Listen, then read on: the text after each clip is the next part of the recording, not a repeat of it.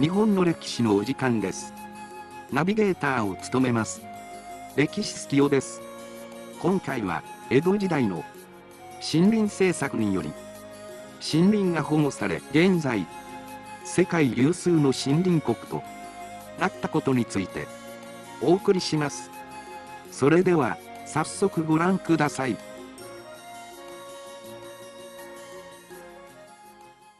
現在の日本は、世界有数の森林国です。国土に対する森林の比率は他の国や地域に比べて非常に高くなっています。日本の森林は原生林よりも、人に何らかの手当てをされた里山や雑木林などの人工林が多く、人工林は森林の約4割を占めています。飛鳥時代では、伐採した樹木を一般市民の住宅に使用するのではなく、王宮や宮殿に使用していました。これまでも伐採によって枝巻きを火を起こすのに使用するなど、建物以外の面で多く木材と共存してきました。ただしこの時代になって初めて、王宮や宮殿を作るために大量の木材が必要になるのです。こうした経緯から、樹木の大量伐採が始まったのです。しかし、当たり前ですが伐採のみではいずれ樹木も底を尽きてしまいます。樹木がなくなってしまうことを危惧した先達たちは、植林を開始しました。植林とは、人工的に苗木を植え、樹木を育てることです。その当時から、森林を守る活動は始まっていたのです。しかし、戦国時代には日本の森林は乱伐されましたが、江戸時代には幕府が山林乱伐禁止を命じたこともあり、森林資源が豊富になりました。イギリスでは、1500年代後半から海運国家として発達しましたが、木造の大型船を作るために大量の木材を伐採したため、江戸時代の頃にはすでに森林の多くが消滅して枯渇していました。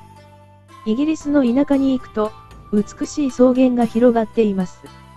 しかし、それらの多くはかつて深い森でした。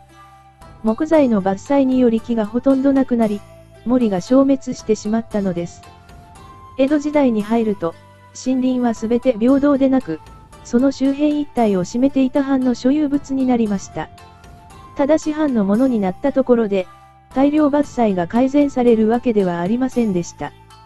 そのため、江戸時代にして、止山と呼ばれる政策を実施し、樹木を大量に伐採することを禁じました。江戸時代は森林資源が豊富だったので、大きな火事があっても、再建するスピードは驚くほど速かったようです。大きな商家は、常時木材商に自分の店の再建分の材木をキープして、設計図に合わせて切り込みやその他の加工をして保管していました。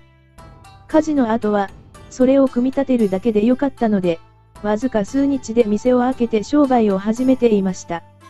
また、森林は百姓の暮らしにも不可欠なものでした。肥料の供給源であり、薪や炭など燃料の採取地でもあり、木の実や山菜などの食料や牛馬の飼料の採取地でもありました。特に肥料の供給源として非常に重要でした。そのため、村の領域内には山野があるのが一般的でした。ここまでいろいろな政策を考えることが必要になったその背景には、大量伐採による深刻な森林破壊があったからでしょう。新しい苗木を植えることだけでなく、森林の成長を促すよう、効率的で効果的な方法を考え、国を挙げて森林問題に取り組みました。そのきっかけが江戸時代にあるのです。今回、お送りしました。江戸時代の森林政策により、森林が保護された、について、ご案内しました。いかがでしたでしょうかご覧いただき、ありがとうございました。次回もまた、日本の歴史でお会いしましょう。